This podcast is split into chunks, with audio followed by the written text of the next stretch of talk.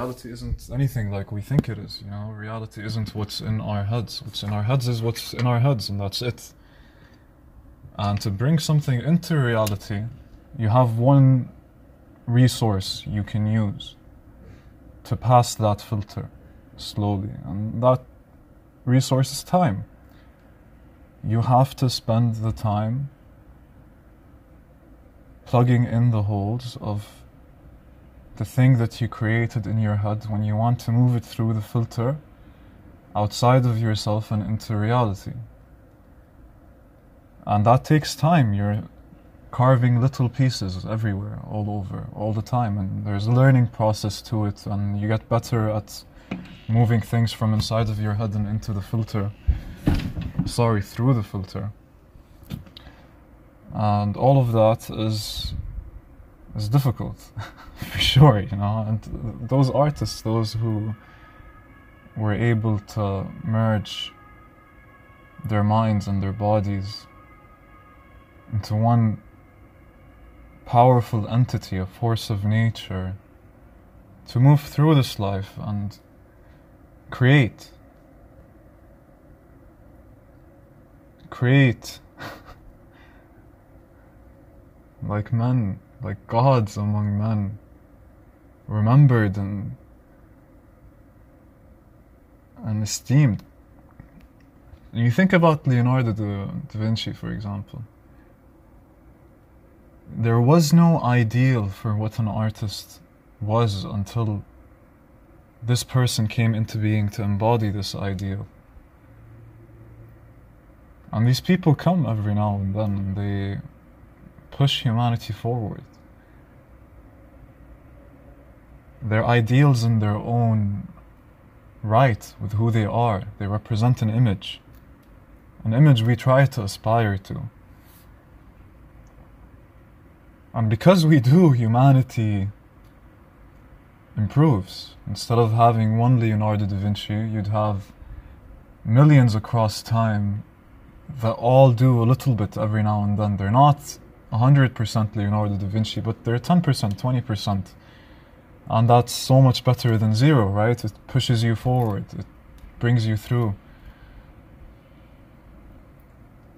So that we can manifest things in this world and go through that filter between our minds and our imagination and pass that filter into reality. And the image changes, you know, that's the point. We want to stick to what our imagination came up with because that's what the structure is, but there's so many holes in your imagination. Like, when you imagine it, the thing that you want to create, every single intrinsic detail within it, how it's built, that's not really considered. You know, Tesla used to be able to do that. He would imagine a structure, a machine he wanted to build, and he could think out every single part within that thing in his head, where everything would fit and how it would fit, and he would work on it and make it happen. You know, the guy had a sick imagination. And he envisioned everything he built in his mind before ever trying to give it into the world. And he was brilliant enough for it to be right, what he envisioned, you know? Like, not everyone's lucky, and you're not always right, and usually you're not. And as you pass this filter, you try to adapt your image into what can be real. But then you create something anyways. It doesn't need to correspond 100%, you know, it doesn't need to correspond exactly to the image in your head, but you created something real, tangible, and has a function in this world that didn't exist beforehand. It wasn't anywhere besides inside of you, and you let that out. And then other people can absorb that and manifest what you are in themselves too, either by looking at your art, trying to understand what it's saying, or by hearing your words and being convinced by a certain way to see the world or reality. Vision drives humanity forward. These people who live and try to apply their vision Those are the ones that I feel are truly alive. But not everyone needs to be that way. Not everyone is meant to be creative. Not everyone is meant to change the world. You're meant to be happy. Do what gives you joy. And if creating is a part of what gives you joy, then by all means create. But don't create for the wrong reasons. And that's something we're all faulty of. We create for the wrong reasons all the time. And what is it that we're trying to create? What the fuck are we trying to create with every little action that we're taking? Which direction are we moving in? Where are we moving the world? Am I creating this because I want other people to see me for it, to see what can be inside of me? And then we think we create something that doesn't exactly correspond to what we think our image of ourselves is and how other people perceive that we created. So we're disappointed by our creations and what they represent, because they're not representing you, and you let the judgments of others, thinking it doesn't represent you, to define what you create. And because of that, it stopped you from creating anything. And when I say create, I'm not talking about objects, man. It's every action you make. It's every embodiment of your being into this world.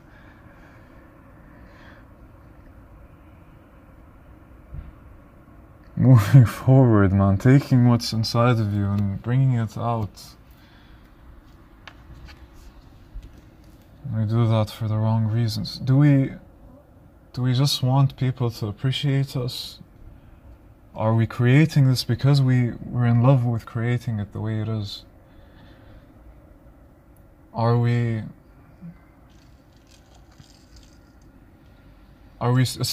scared that we won't live up to the ideal of ourselves that we created in our heads if we try to move forward?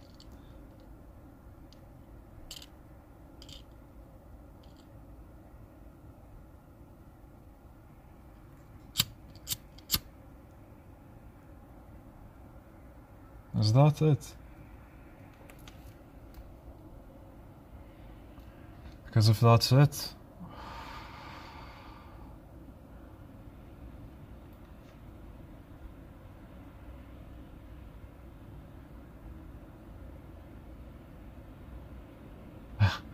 yeah, that's pretty stupid. Yeah, I'm gonna start, there's no point in me saying the date of the episodes, because no matter what you're listening to, it happened within the week. If I'm saying it then, because I'm releasing weekly, and I'm recording weekly. Unless I record something and upload it, a month from now, which doesn't really make sense, but then I can put the date in the description. But yeah, I know I mentioned I'm going to say the date in every episode, but I also mentioned that this podcast is always going to be changing. And I just think, sometimes I might forget the date, or sometimes it's just not in the moment, it's not the right time for me to say the date.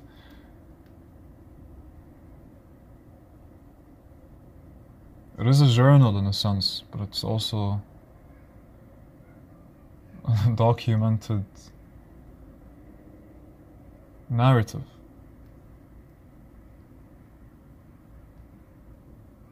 Yeah, and a part of creation is having the right words to speak out what you think is inside of you.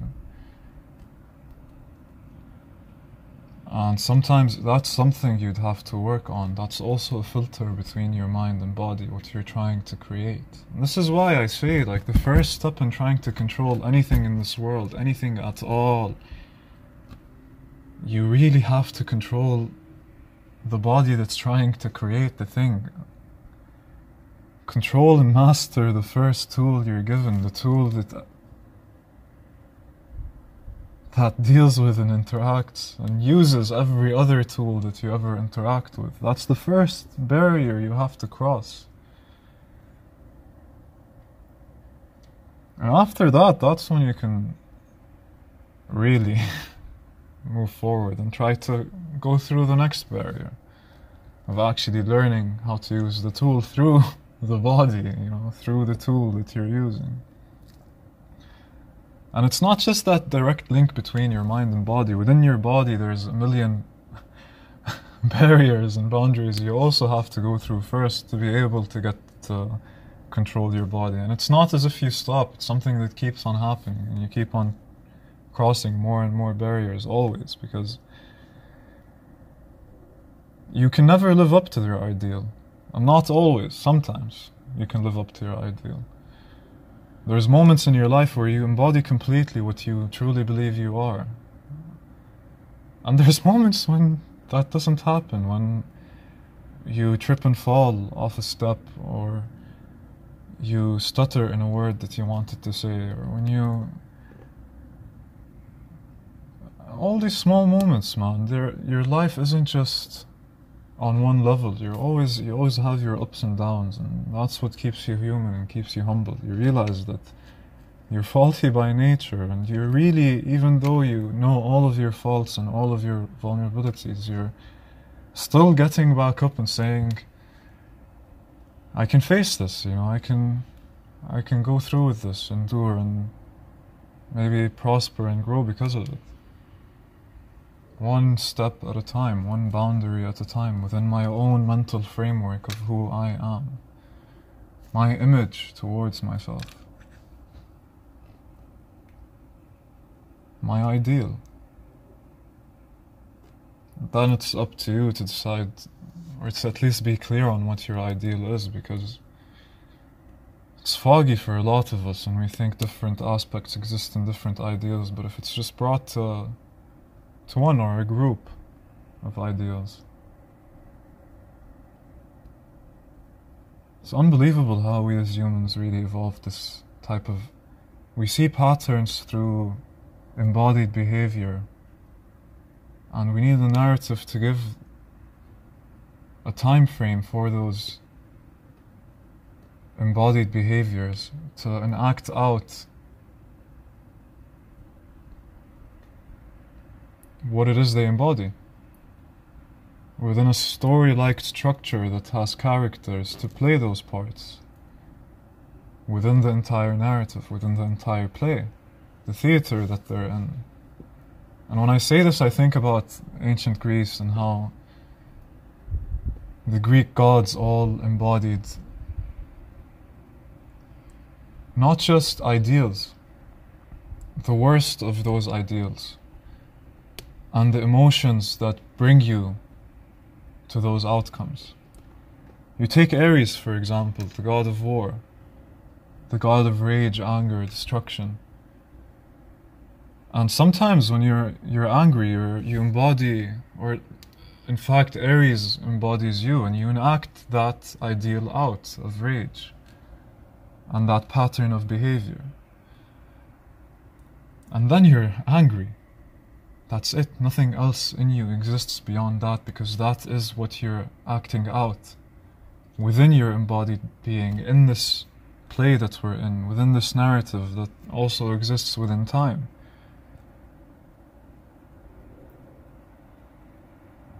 That's what we are. That's what we do constantly. You know, if it's not gods, it's something. It's a story. It's a narrative, and every single situation that happens to us in our lives, between people and friends and enemies, narrative. We all put it in a story in our heads of what was, what is, and where this is all going to go, trying to make sense of where we might be heading.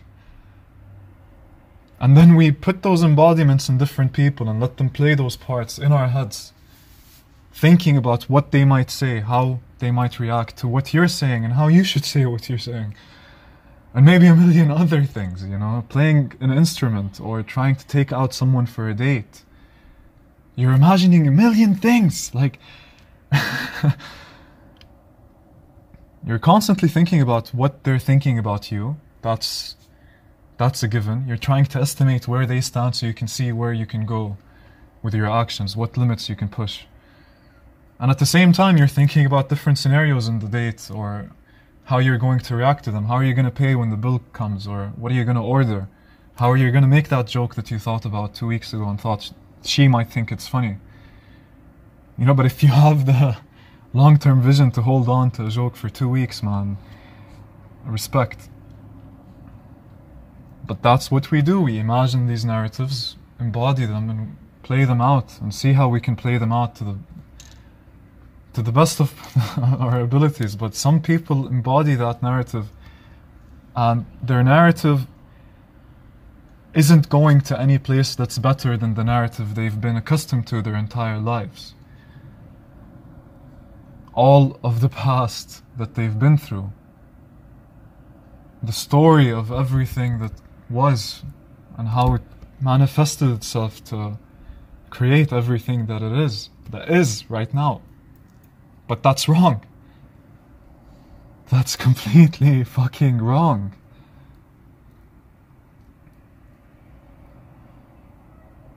That pattern we built, that story we built in the past,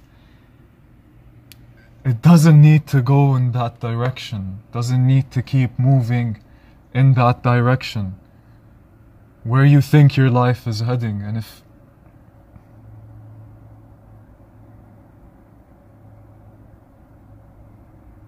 you don't change direction, you won't reach whatever you're reaching. And this is why I think it's important to change, but it's so important to understand that our future doesn't have to be anything like the past. But before we can see that positive future, we have to really, really, really face every boundary and every barrier that we find in our heads, in our brains, minds, whatever you want to call it, one step at a time. One irrational fear after the next, and trying to keep moving forward and adjusting, acting, learning and adjusting. And a part of that happens through imagining a different narrative, a different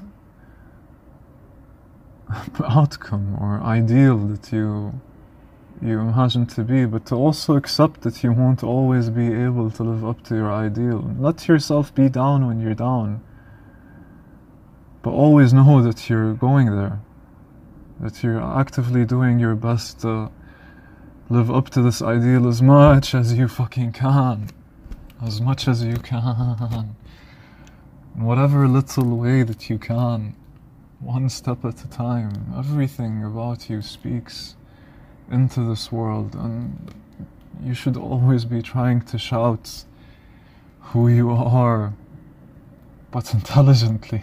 It's one step at a time, one step at a time, and then the world will listen. You know, that's when the world will listen. That's when the world will listen.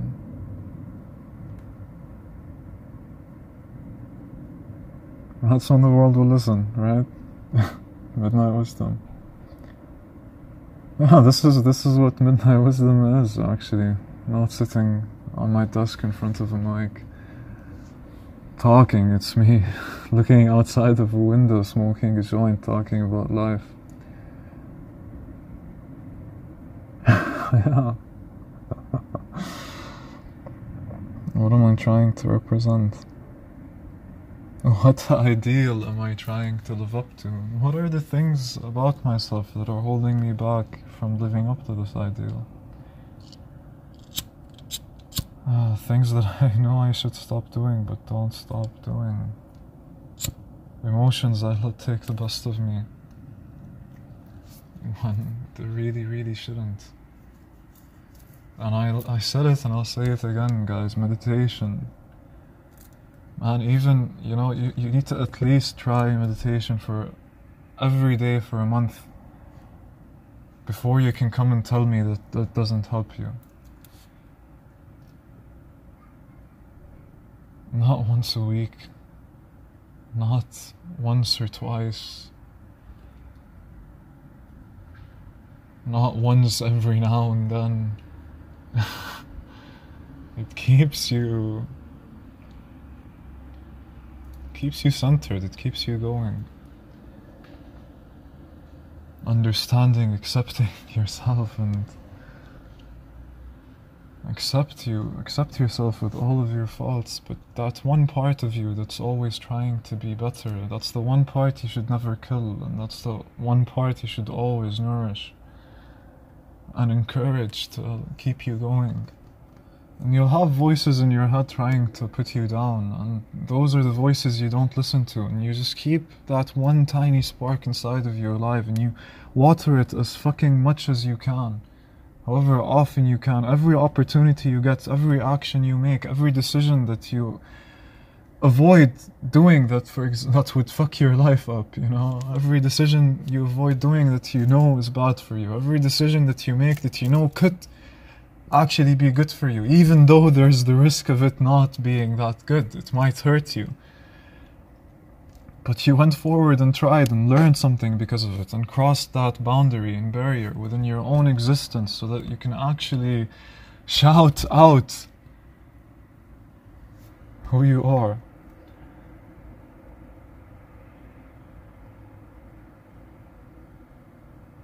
That's what midnight wisdom is.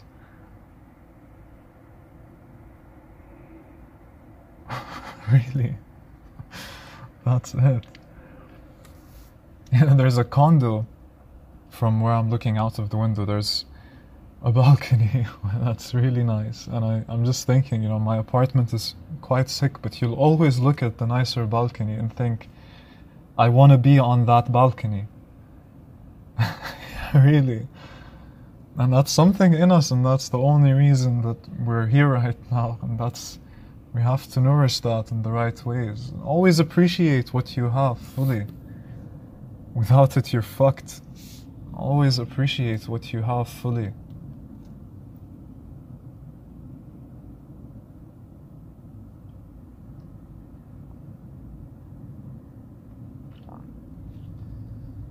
But you know, you still want to go to the better balcony, so work hard on yourself. And that's tough. That's not the easiest balance to maintain. You know, I love myself, I appreciate myself. But no, I don't like this about you, so change it right now. Try to change it. Okay, you failed this time, it's fine. You know, this is why you failed. Maybe next time. Okay. Again. Okay, this time I fucked up again, you know, but in a different way.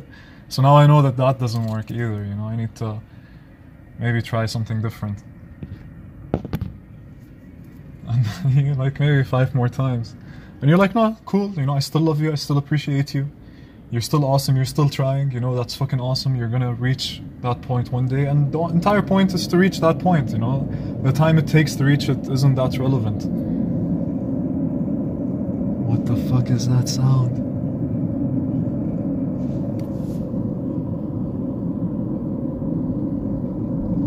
Man, that is not an airplane.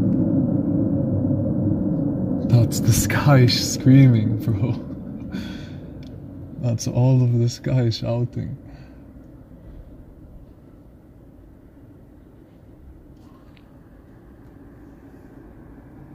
Or maybe it's a plane.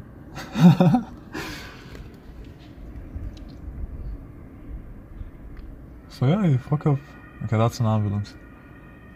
You fuck up once or twice, and you know, it's the same concept. You're putting what's in your head through a filter, and you're acting it out, and you're seeing what works and what doesn't. Through that filter.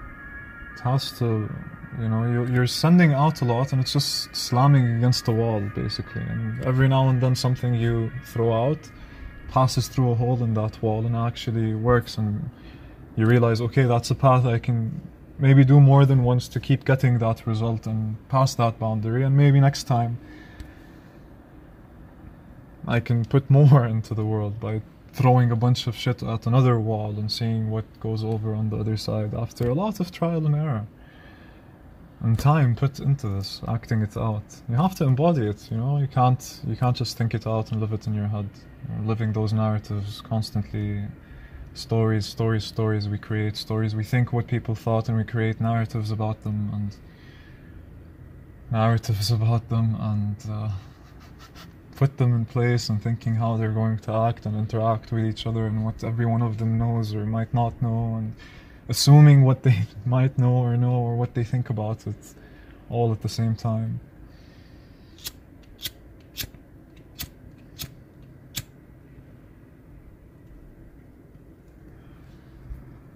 It's all about acting it out properly.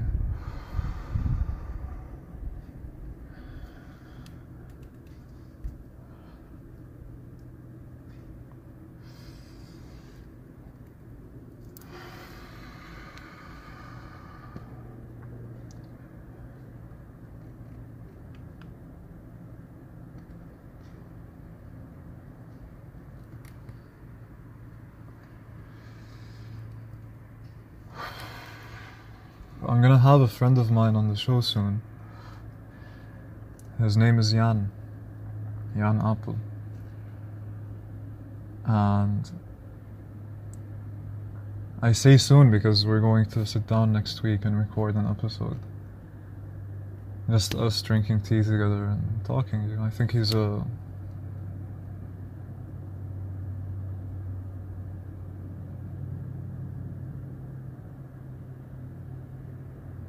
someone with perspective. I know a lot of people with a perspective, obviously, but there is a wisdom to him that I appreciate and like.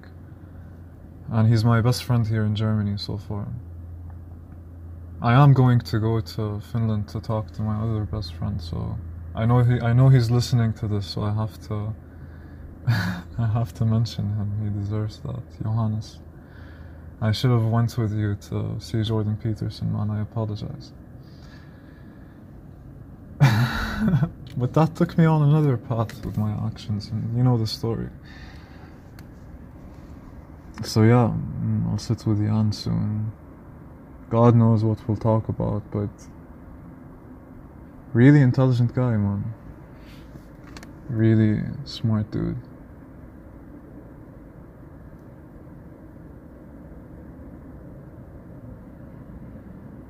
And I say smart because he embodies that. He doesn't just say it like a lot of people. Like, for example, Marvin Lenz, the guy I talked to on New Year's Eve. I have to be honest, man.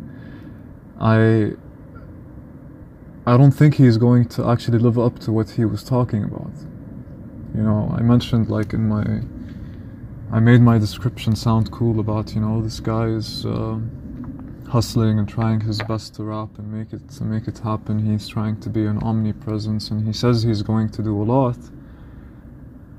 And that was the German talk I had with him the last episode on New Year's Eve. And we talked for like 30 minutes, and he told me about how he thinks a lot and how he's trying to... I think he's a victim of his own self, and I'm saying this comfortably because I know he's not going to listen to this episode, even though he told me he will. I really doubt it. I think he'll listen to the episode we recorded together, but he's not going to listen to my podcast in general. And I told him, by the way, you know, when we were done with the episode and I wrote the name down on my phone, I wrote Marvin Lenz, and then I put one after, I put an I, Roman digit basically, to make it look more authentic to him. And I told him, this is one right now, and 2 years from now we're going to record another episode, and it's going to be 2. And when that's the time, I'm going to see how much you lived up to what you said.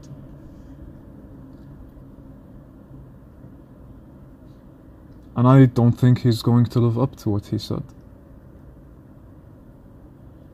He's too much of his own victim with how he blames himself for thinking too much. And he overanalyzes everything. He's a smart guy, I've seen it. He's socially really aware, and he knows what everyone else is up to within the conversation. And he keeps track of all of that for a very long time.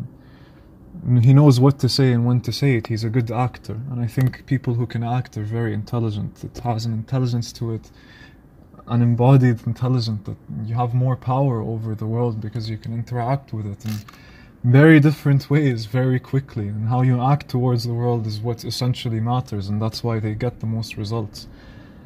They're embodied beings that represent these ideals that we create in our heads and stories, and that's why we praise them so much.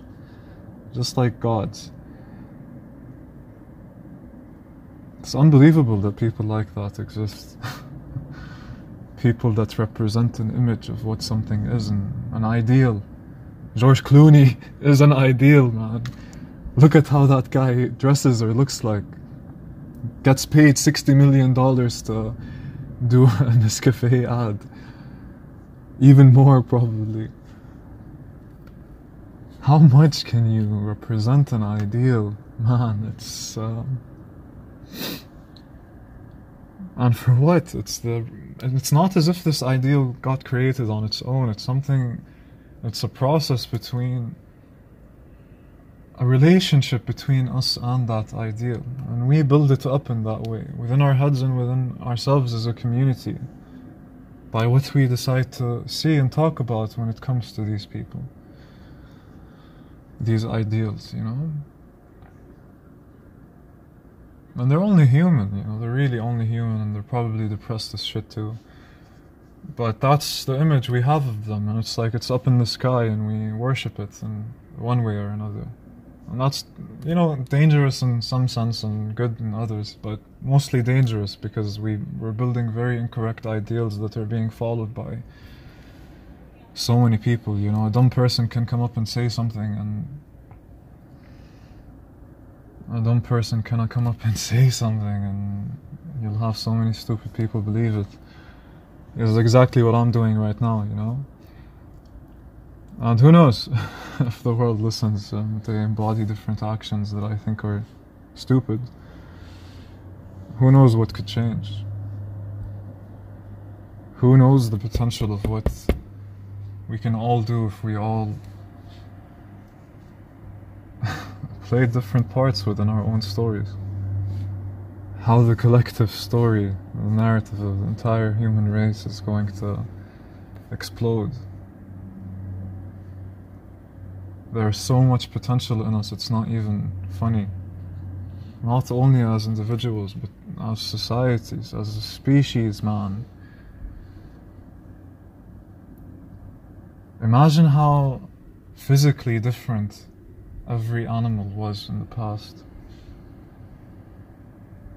Physical beings that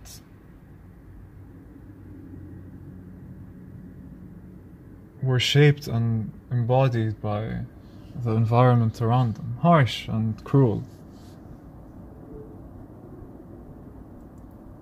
They looked very different. We all have the same skeletal structure, you know, there's always legs, arms, and a spine.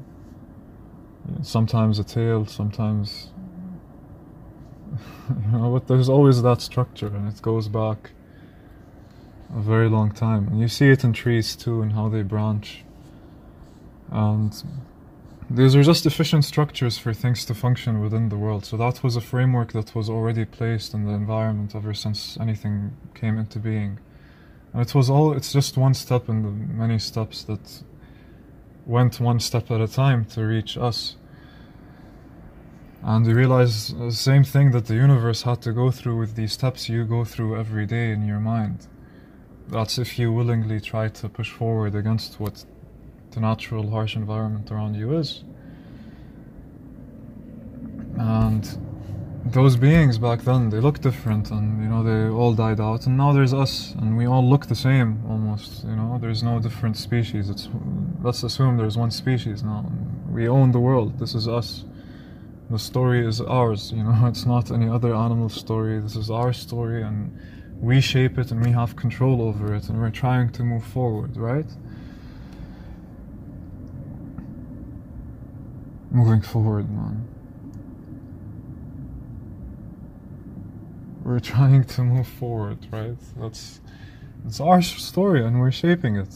But even though we all physically have the same structure, and we're and within the species, the same physical structure is unified, you know, besides facial, you know, skin structure and hair, height and all of that, but we're still the same frame of being. But instead of the difference between us being so physical, the difference is more mental than anything else. Intelligence, it's different intelligences, and it's different, not only intelligences, different systems of being, of functioning, of thinking, of viewing things, of analyzing and creating different narratives.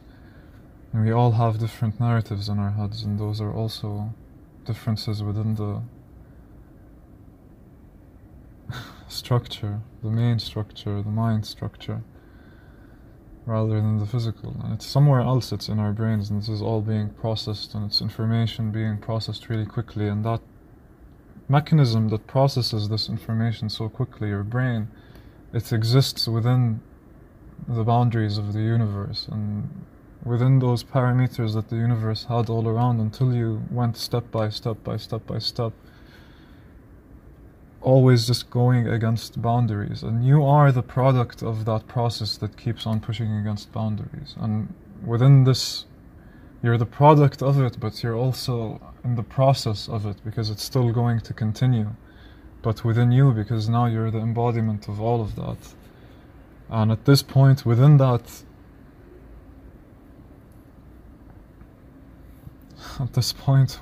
process, we became conscious of the process itself and of ourselves.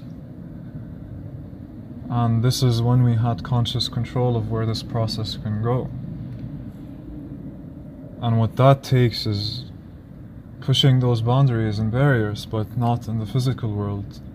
Just like there were so many different physical animals, and now that physical structure is unique to us, but the mental structure, another level of being completely, that is very computational and imaginative. It's always consuming a lot of energy, and it's electrical circuits moving very fast between each other in a layer of fat. And that's all what atoms have, this is all what the universe has been creating. And within that thing that was created, that same process has to move on again, where every boundary within that thought process is being challenged so the world can move forward. And because of that, there will be mistakes. And it's the same as, you know, you look at galaxies and you see, like, there's so much nothing happening at those galaxies, you know. We think it's nothing, you know. What's happening on other planets, it's like fucking storms we've never seen before, and colors of diamonds we haven't ever thought could be so bright. And it can be a lot of lava burning, a lot of, I don't know, man, it's a lot of everything with different chemicals, just a mixture of different elements and chemicals coming together and seeing what the fuck might happen, you know, just throwing all the information there, everywhere, and really putting it in a space where it can just fucking be randomly everywhere. Every planet has different information that interacts with different information differently, and all of a sudden you have us out of all of the probabilities thrown into together, and that was randomness, you know. That was what makes anything possible in the future, a stroke of randomness here that changes the 99.9999999% of emptiness into something that has meaning.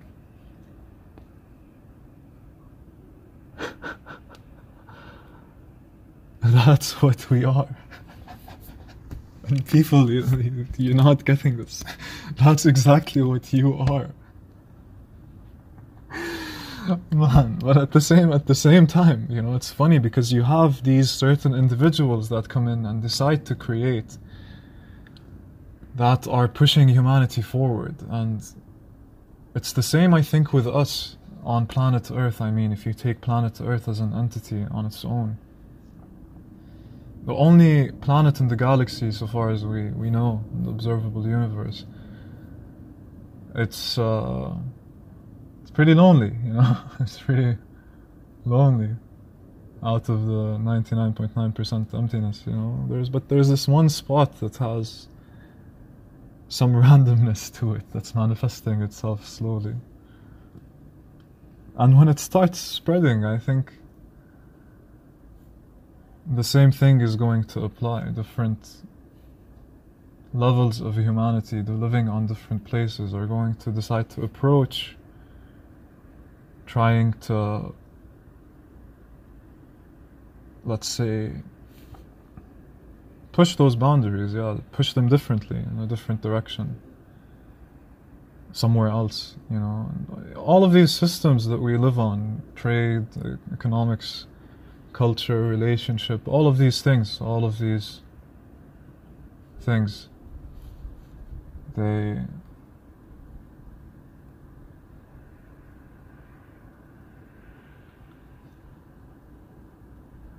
what's it called?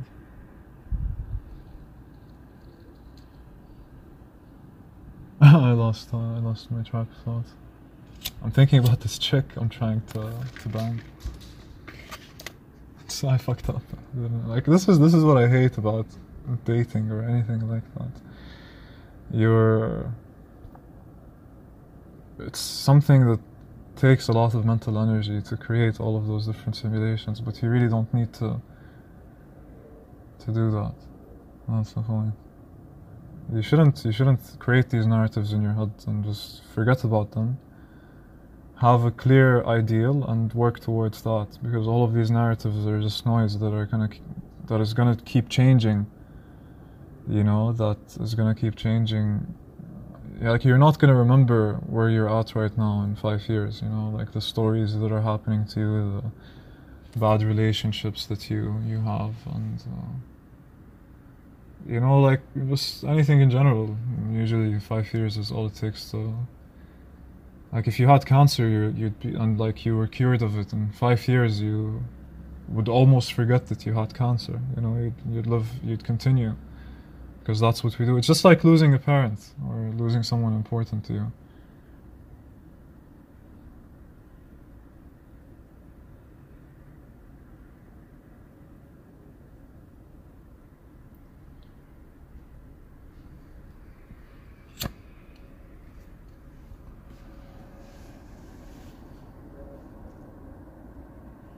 Yeah, he was old and sick for a long time. I think the family was ready for it. So my aunt's husband died four days ago. And I loved the dude, you know. He used to challenge my intellect as a kid, you know. He'd always ask me riddles, right? He'd ask me funny riddles because he was a teacher. He'd ask me funny riddles that I'd have to think about, and I'd go and I'd sit down and I'd think about the riddles, and my cousins would be thinking about the riddle too, and like we'd talk it over, and I'd go back to him and I'd be like, yo, this is your answer, and he'd tell me no. And the funny thing is that right now as adults we think there's one answer to something, and if we don't come up with that instantly, we stop, or we don't pursue an answer. But, you know, as a kid, I was imaginative enough to come up with an answer that really wouldn't be the answer, but could be the answer. It's linked somehow. And then I discuss, you know, why that's the case, that this could be the answer. But anyways, like, he used to ask me a lot of these, so I liked him, you know. I didn't like a lot of adults growing up, but I liked this one dude. And for the past while, he's been really sick, and he's really old and somewhat senile now. So when I was talking to him, I saw him, I don't know how far back, when I was talking to him.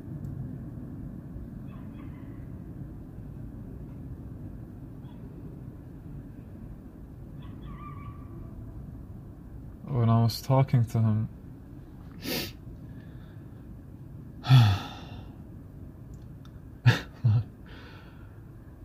He wasn't, you know, like anywhere close to a level where I can have a conversation to him. So I didn't really bother. I was polite. I tried to reminisce about, yo, dude, you always kept on asking me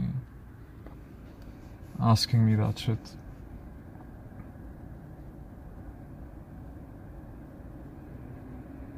I think a lot of my cousins think, anyways, where was I? Yeah, he was, like, I was polite to him and I talked and all of that.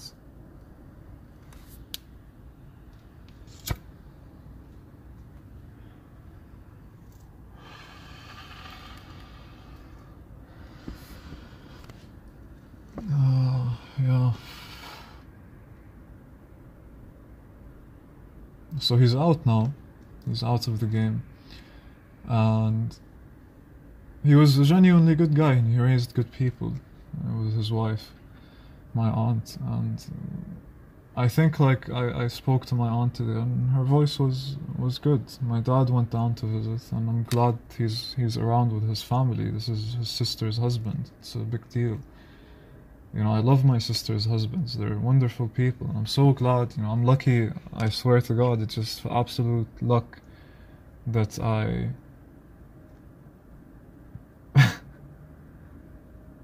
It's absolute luck that I'm surrounded by such wonderful people in my family, man. My sister is married very good men. Good men with good hearts. That's because my sisters had good hearts, and I think they were smart enough to see that, you know? And it takes an intelligence to see a good heart, and I ultimately think that's the type of person I really want to be with. I want to be able to look at this person and know there's only kindness in them. Even though they might make mistakes or fuck around, it's... Their heart does not mean to hurt someone else. They're just acting out their own embodied behavior. They're acting out themselves, but... Sometimes you're toxic without even knowing it, and I think awareness then comes into the point. It's like kindness met with awareness can really move things if it keeps moving forward, and I think that's what I want us to do together. No matter how many of you are listening right now, you know, if you're 3 people that are listening to me right now, it's... Live a better life because you deserve it. And just do that. It's unbelievable what we can accomplish. How much kindness we can put into other people's hearts and let that flame inside of them grow. Just like it grew into us and we nurtured it and we let it prosper and grow because we watered it every single chance we got. We fucking watered it. Ignored all the noise and negativity and bad thoughts that just take away all of our energy. And put it into where we need to put it. And that brings me back to the point that, yes, in fact, we are energy. Out of this entire process, it's information, but it's embodied through energy. Energy is what gives this information meaning, and we are all of that. You know, when you're listening to something, or you're receiving information, but how you're receiving it is energy just moving through everything else. It's communicating within itself, and that tells me that that one spark of randomness was actually energy coming into being. And with how energy flows, it's just moving against those boundaries one by one, and that's what the river does. If you put a rock in the middle of the river will continue somehow. And that brings me to life. Entire universe is, in fact, a river streaming in a direction. But because there's so many different minds and so many possibilities, these directions are so unlimited, they're infinite of where they could go. Every one of us does different actions and makes different decisions every day, and all of that together is on a stream that's moving in one direction. So I could entertain the fact that there could be parallel universes happening at the same time. If an infinite number of universes was to be generated at the same time and just given a spark of randomness, if infinity and randomness met, can every possible outcome that could happen on every possible infinite stream, whenever there is a rock in the road or a decision? But the system is so complex and intelligent that there's so many decisions that can be contained within one system, I guess. That's a question to ask.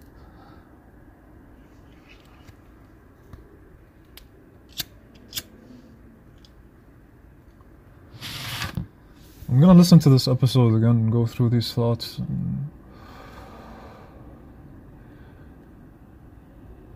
You know, because like when you start looking at the world as energy and you start trying to decide, you know, I'm going to put energy here and energy there, and you try to take out that energy, and you have to understand it through time because your energy is also fluctuating up and down, up and down, up and down. It can grow to great heights and it can also go down to lows, and that affects how you embody yourself within the world.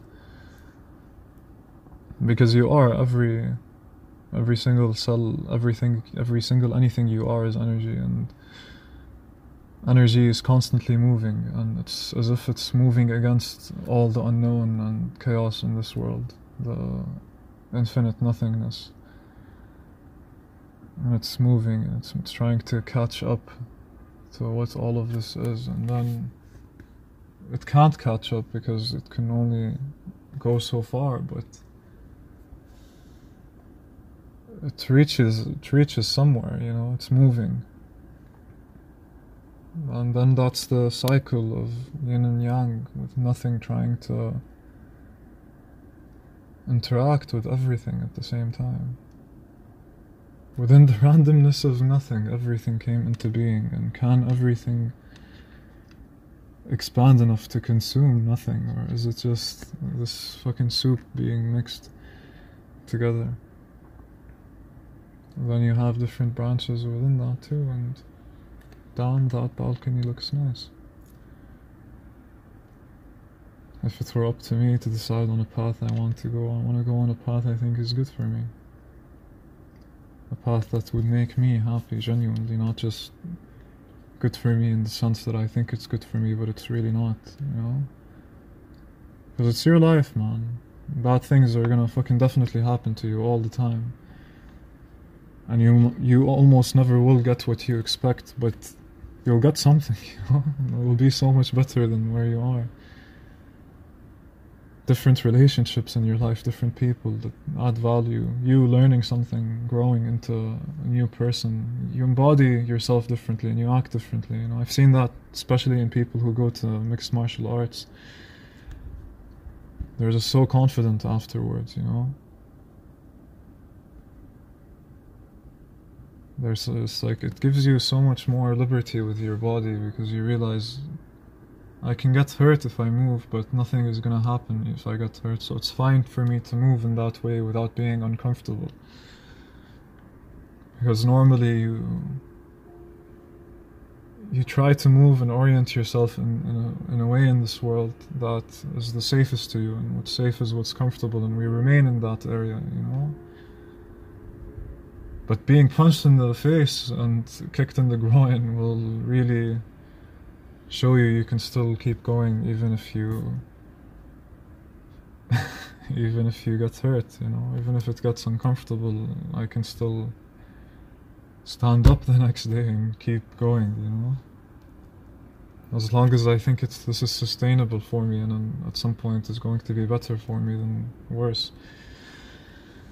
And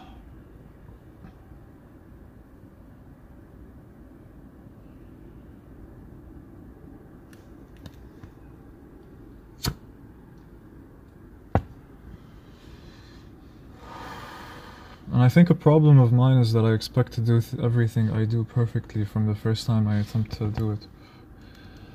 I think that's my issue right now that I need to deal with. I need to be able to create or do work or anything without expecting myself to be perfect of it, and to just do it for its own sake until it's complete and good within its own right.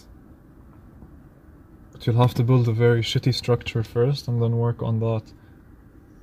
Within every process you have to do, there's always that same leap you have to make within boundaries and barriers. And creation process above all, obviously. But not above all, no. Every layer within the process has to go through that. Every other thing in this world is constantly moving through that. Everything. This exists on, it's a universal law.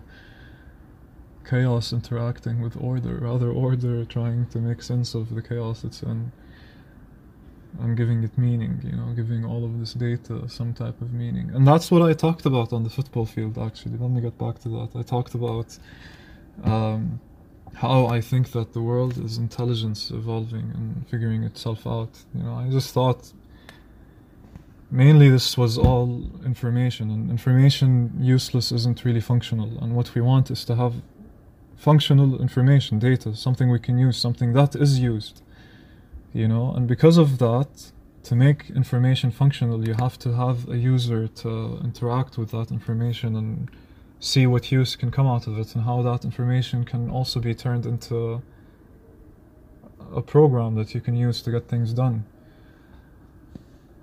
I wouldn't like to term it like program, because it's a bit puts people in the wrong direction. Don't think of this in computer terms, but it's relative too.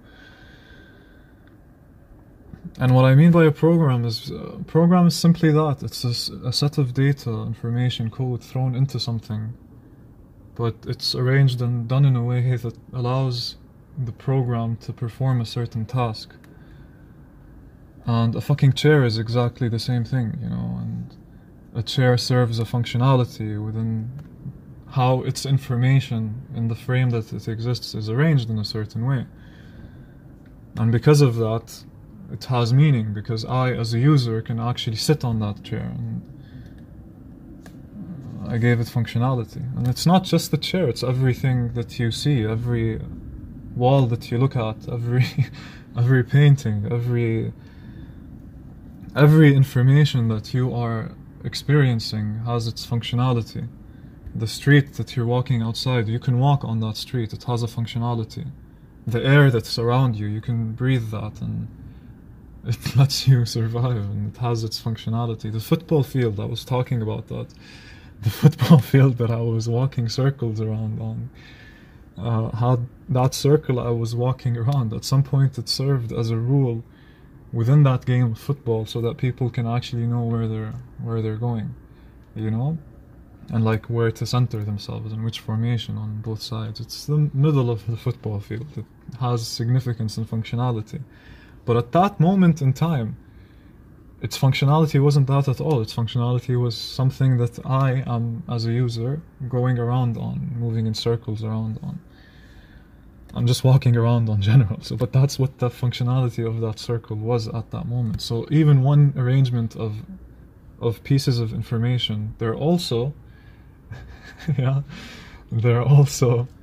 they can also serve different functions and functionalities at different points in time. So the functionality isn't set, and how the user experiences and interacts with a set of data, it gives different functionality to this data, right? And that's the same thing with the user trying to create your narrative, your story of how you're dealing with this world. You're creating a type of functionality out of all of the data that you see, and you think that this is how you need to interact with it.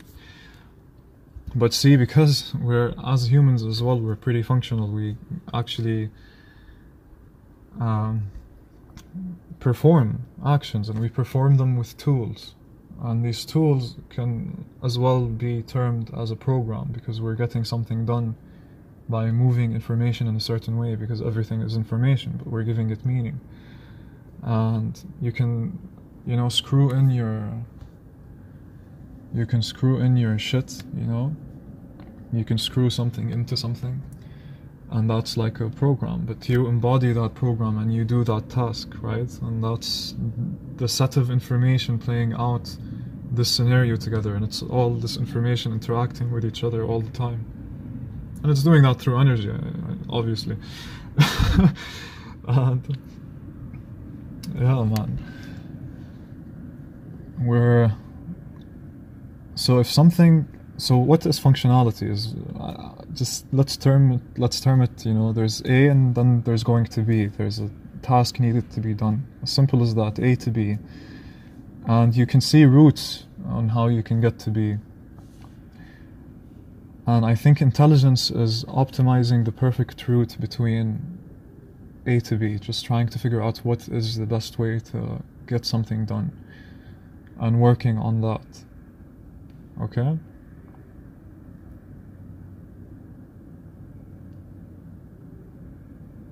What is the best way to get something done? Optimize it fully, completely. What's the fastest way I can go from A to B? But the twist is, because we're made from energy and we have a limited amount of it, we don't utilize a lot of energy. And at some point within our future, we'll be able to utilize way more energy from, you know, suns and stars around us.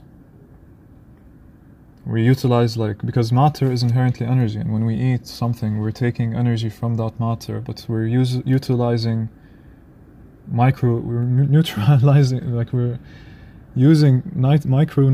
and micromolecules in those things that can fuel us in a certain way. So we're using like 0.0000000, I don't know how many zeros, 1% of all of the energy that exists within this food that we're eating. Like, if you could actually eat just a spoon of sugar and take 100% of all of the energy that exists within that sugar and maintain it in your body, you'd never need to eat again in your life.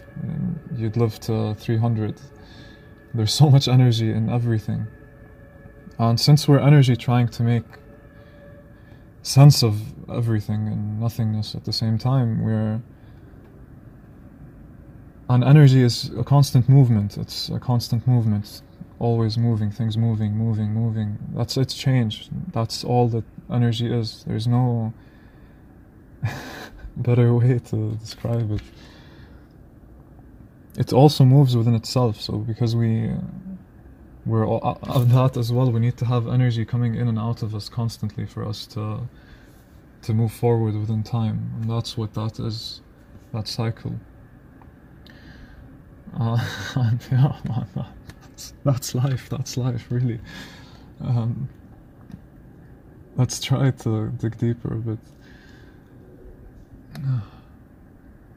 Let me drink water first.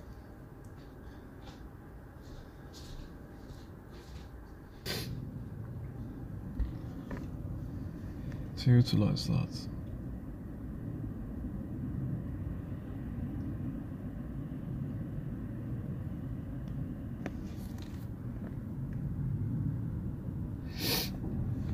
I think I'm gonna start drinking coffee more, because I need to... The thing about coffee, I think for some people it helps people focus, but for me it helps me get more distracted. That's my issue. That has been the entire problem with coffee. I start just looking around and trying to interact with anything that I think is momentarily interesting, and that's the funny part about me. I can look, okay, long term is important, but within what I'm around, I'm always trying to be distracted. And I think if I wanted to get to what I think long term is, then I have to not be as distracted and only focus on the things that I deem important, right? But, you know, I think I interact with it in a way that's funny, because I always entertain randomness in my life, and because of that I end up going through and interacting with people in situations I really don't expect, you wouldn't expect to have those moments, and then they happen and you're like, well, how the fuck do I deal with that? And then you deal with that and you're like, whoa, I don't know, like, if I did try to wrong, but I learned a lot because I tried something, you know. I tried something. But I've been at this constant battle about trying to get focused for me and just do one thing and one thing only. It's like, leave me alone and let my mind work on its own. Just leave me alone and let me fucking fly, you know. And that's what I really am trying to do, step by step. And I think it's going to take time, you know. The plan in my head that I built out is a bit... I think it fits narratively within the narrative that I created, because you're always within a narrative, you're always within that frame.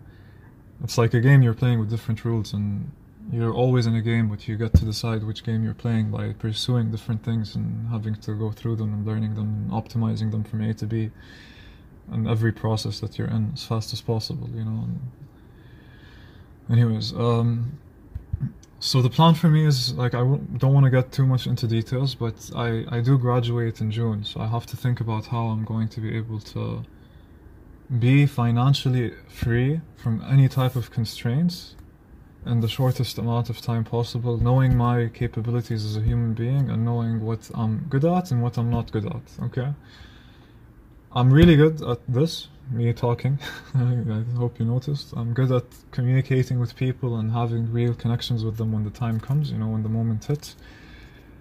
And genuinely understanding people and listening to them and trying to... I'm good with psychology. I to my own subjective experience, I might be wrong. I think I understand a lot of what people can be going through a lot of the time, which helps you create a better narrative for where things are going to go. But then I realized it's a waste of energy to always be working within that narrative. I need to just embody my ideal and the narrative will play itself out, right? So I'll stop thinking about the future and the story, but I'll act within the story. And because of that, how the story is written as we're in it, rather than thinking about how it's going to end, it's actually better. And because it's better as we're writing it, rather than not writing it and just thinking about the ending, for example, is that it's actually going somewhere, and it can be a good story depending on how good you write it. So write it as well as you can, or as properly as you can, right? So you take that control and you realize that you're really within your own story, writing your own narrative.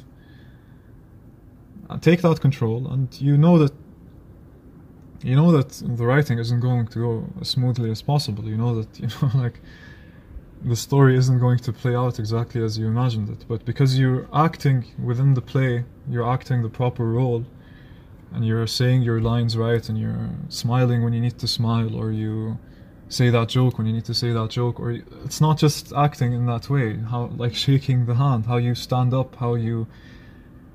the speed at which you make your gestures as you move your hand or wave or nod, there's speed, there's like how and when to decide to do it, variability, understanding the energy of the moment and trying to really pin down on what everything communicated is within that moment. And within every moment you genuinely try your best to embody that ideal, and because of that the narrative generally improves and the story becomes a better story. And you just have to start writing to become a better writer, you know. You'll realize the mistakes that you're doing, you stop writing like that, and then you'll do the things that you need to be doing and you'll write more like that, you know. And that's what that is. For me, I think my process, because I'm talking about this because a big part of my plan is going to be about me writing a book. Okay, and I finally came up with a subheading for the book, you know. I always wanted to... should I name the book or not? That's a funny thing. No, I'll name the book when I'm about to release it at some point, and I'll need your guys' help by then for sure, you know. I need all the support I can get to actually... I don't need any support, actually. I just need you to, like, go leave a review or something, you know. That's not really hard to do. And if you even care remotely about the message that you're hearing, then invest something in something you believe in every now and then, you know. I think that's what we're genuinely not doing. We're not investing ourselves in our beliefs if they're good. But investing in beliefs is something that you invest by action or putting time, not just money or Facebook posts, you know. But yeah, like I'm thinking about this a lot because I have this very clear structure plan in my head that I need to act out, and I can't create this plan unless I act it out properly. And to act it out properly, I need to not think about the ending of the story too much, but actually focus on writing however best I can within the moment, you know, and slowly seeing what works and what doesn't and adjusting. And for now I have a very proper structure for my book, and within that structure what's nice is as you're writing you start thinking about where everything can fit, and you put that, and because you want to create a proper narrative within every point that you're going from, to the next. The better they're structured, the more sense they make, and the better you structure them, the more sense they'll make, and you'll see like, oh, this makes more sense here, this makes more sense there, and because of that you improve, you add, you remove, and you keep on refining that until you have something that's remotely maybe beautiful, you know, as much as you invest in it. No, the book's gonna be sick. I'll boast. I will not write a shit book, I refuse. And that's it. That's also, like, I shouldn't be a perfectionist, but I will do what I can. Definitely. I have to embody that, because if I don't, and I don't write this book within the entire genuine frame of my plan, if I don't embody that, then I will not get to live out that plan. And I will not go to where I think I need to go, when I need to go there. So that I can be free and go even further. Complete freedom, and just leave me the fuck alone.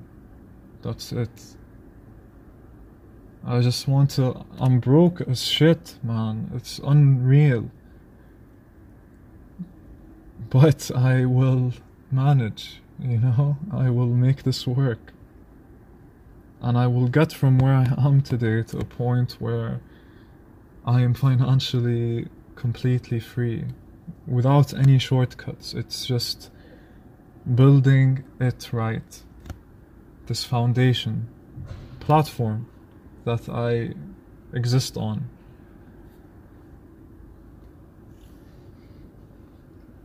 A platform that I exist on. And then I can, you know, within this structure that I'm in, I can start aiming upwards properly and directly. But everything I'm doing within this process is going to help me so far into the future, it's not even funny. You know, imagine this podcast itself. I told myself one rule. This is never ending.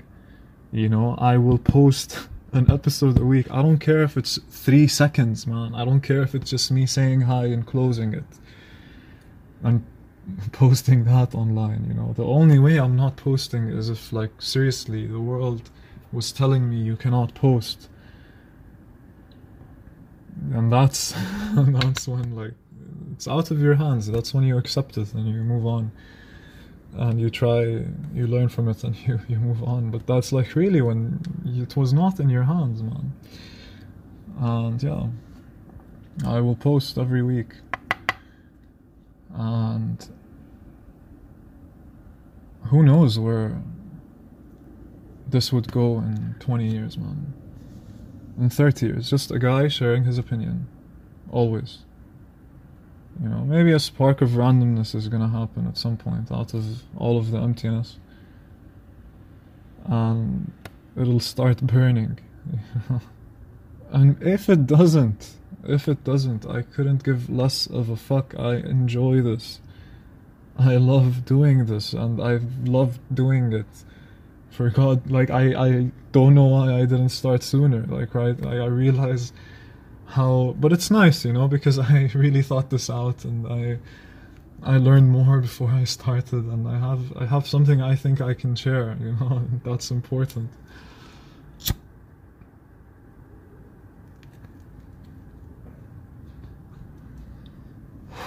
it's belief, I guess. It's, I just believe in myself, really, because I'm acting out what I think I should be acting out, and I'm acting it. It's not just that I'm acting it out. I'm always trying to act it out, and I'm always trying to push it, even if I don't act it out. I don't care if I like fail. I will keep on.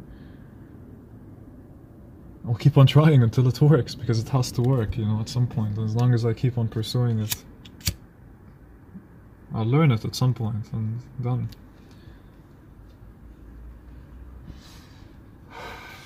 And then it's a good framework to being, you know, this book, once it comes out. I'd have written everything, I'd have created a proper structure to my own method of thought, and my own way to approach life, and put it on paper, you know? And when it comes to thought on paper, you have to really structure everything, and within the structure everything gets more organized and has to be more intelligent, and the holes need to be filled so that your structure is actually solid, you know, it's not going to fall easily, right? It's a sustainable structure to live on, and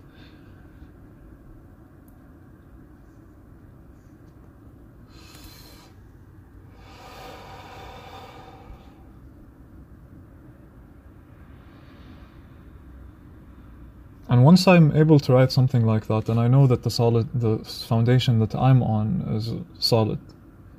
That's when I know that. That is when I know that my.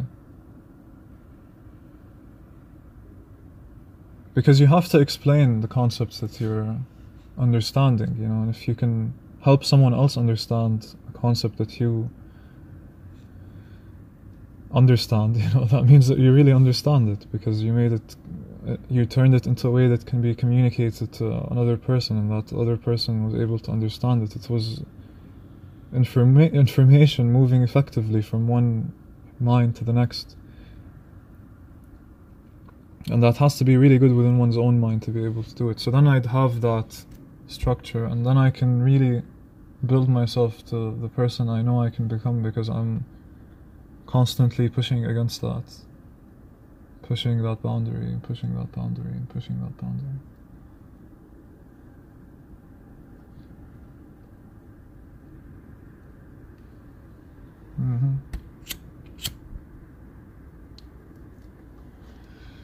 This is definitely the episode I'm gonna post next week,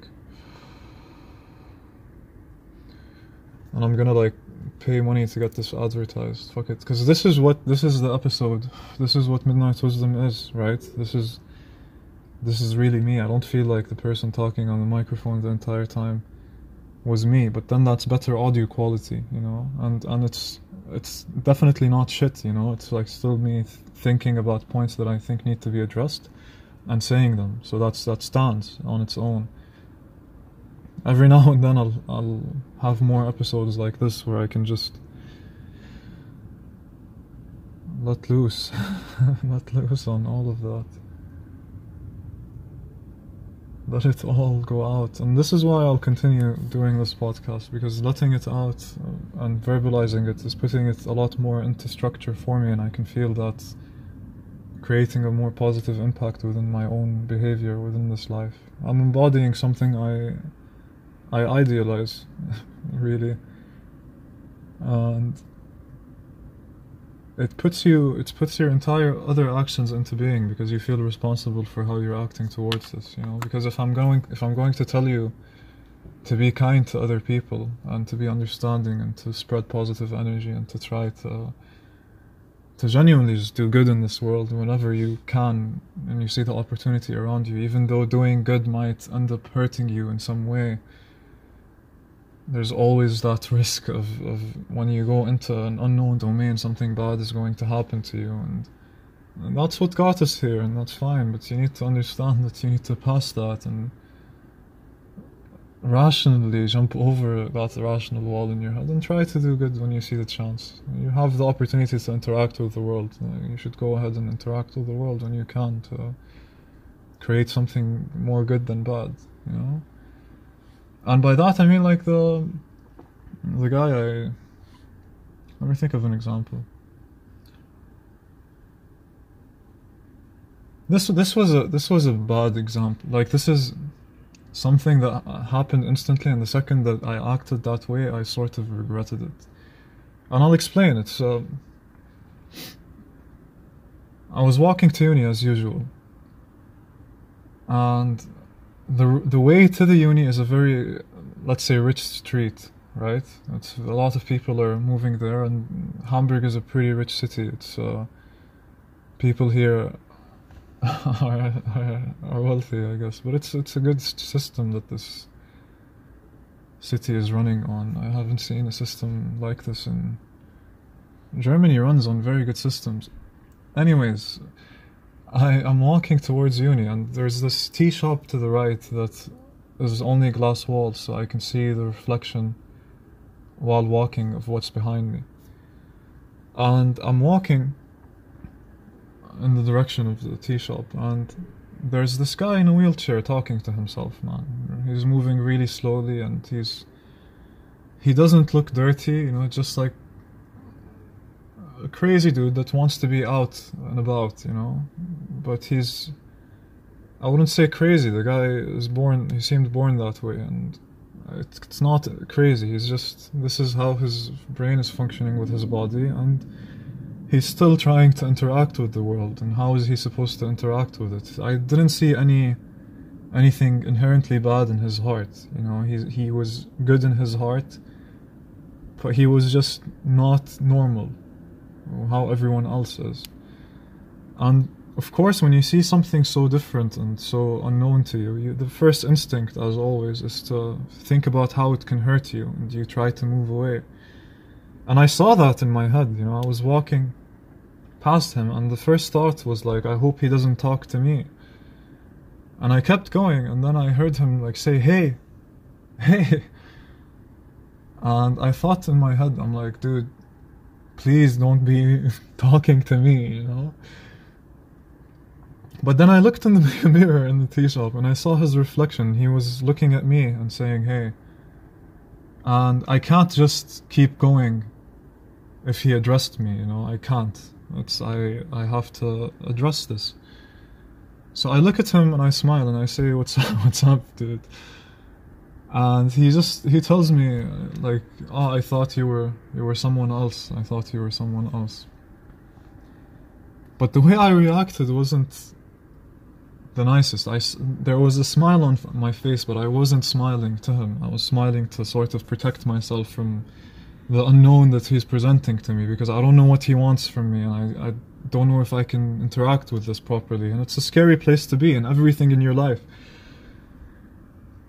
But I approached it, and I looked at him, and okay, then I left, you know. I just shook my head, okay, you thought I was another person, and then I walked away. But thinking about it now, I think, like, what would have stopped me from actually smile to him, because he's someone that's lonely and he wants maybe someone to actually see him for a second, you know? Just to feel like I exist, and the way I interact with the world isn't that punishing, so that the world never reacts back or reacts positively to me. How messed up of a life or perspective you have to go through every day, and narrative that you have to live by because of a role just given to you like that. And what can you do about it, you know? What can you do? Nothing. And being that powerless is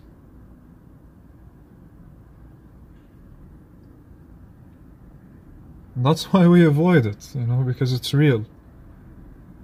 This is reality, and reality has ugly things in it that we have to deal with every day. I'm not saying that person is ugly. It's what he represented in my head at the time was ugly, but now that I understand it, next time, and there will always be a next time, another situation like this pops up. Not exactly the same situation, but similar, with someone misunderstood, but one needing of help, or just some type of light in their world. Next time I take their hands and smile as if I actually care for your well-being at this moment. And not if, you know, you truly believe that. And even if you don't, you know, it's nice to do. And then I shake his hand. Physical contact to show the person that they exist, you know. There was nothing would have happened to me if I shook this guy's hand, you know. I could just wash my hands 5 minutes later if I decided to. I'm not gonna die, you know. He's not gonna... He can't move in a way that can hurt me anyways. The only way he can hurt me is mentally, and the only battle that I see myself having is one with myself. But I learned something from just that, you know. I acted, I faced it, and... Why wouldn't I make him a little bit happier, you know? It would make me happier, definitely. If I just... Instead of just walking away, I asked him, you know, like, how's your day, man? Like, well, what have you been up to? What have you been up to, bro? Having a good cut, like, just ask him. He's gonna tell you really weirdly, because the way he sees the world is very different from you, you know. He's gonna tell you about information that you really don't think is relevant, but he thinks is relevant to the narrative that he needs to share. Because that's how he sees the world, and those are the elements he's focusing on. And he's crazy, so he's focusing on very weird elements that you otherwise wouldn't expect, and that's information and unknowns that you would have to deal with if he actually talked with you, and that's another step that might be scary for you to take. But you take it anyways, because you asked the question, and now you have to stand there and take the answer, and he'll tell you. And then you wish him a good day because you have to get to class, shake his hand, say it was a pleasure, and leave. You'll never see that person again. And he'll actually be better off somehow. When he meets another person that might be close to him, his family, maybe his mom was taking care of him. Like, the man was at least 40, but he looked like he had someone that took really good care of him. Probably a family member that really cares. I might be wrong, but if not him, then someone. And if he went back and he saw her, then he might tell her, I met this wonderful dude that asked me how my day was, and she's gonna be happy about that, because, you know, he's happy, and because she's happy, she might make someone else happy, or her life just might not be always misery. Her life doesn't always need to be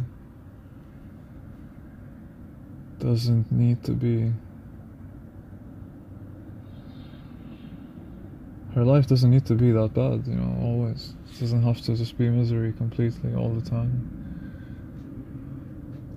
It just doesn't, you know? It can have a good moment in it, and that's good energy that you throw in that direction. And who knows how it will ripple, you know, and cause something good. Cause something that's worth a smile, man, I don't know. It's just better when that type of energy is in the world. I don't have an argument for it. I just don't see why not. If it's that easy for us, because unlike him, we actually do have a chance to face our barriers one by one, and I'm trying to gain a sort of control over our own embodied being. And try to change the narrative into the direction we want. We have that ability. And we get to move forward in that direction. At least a better direction than now. You always have the opportunity to change how you act, that's it. Change how you act. I'm gonna call my father now, I feel like talking to him. Have a good day, everyone. If I finish the call, I might record again. But if not, this is goodbye.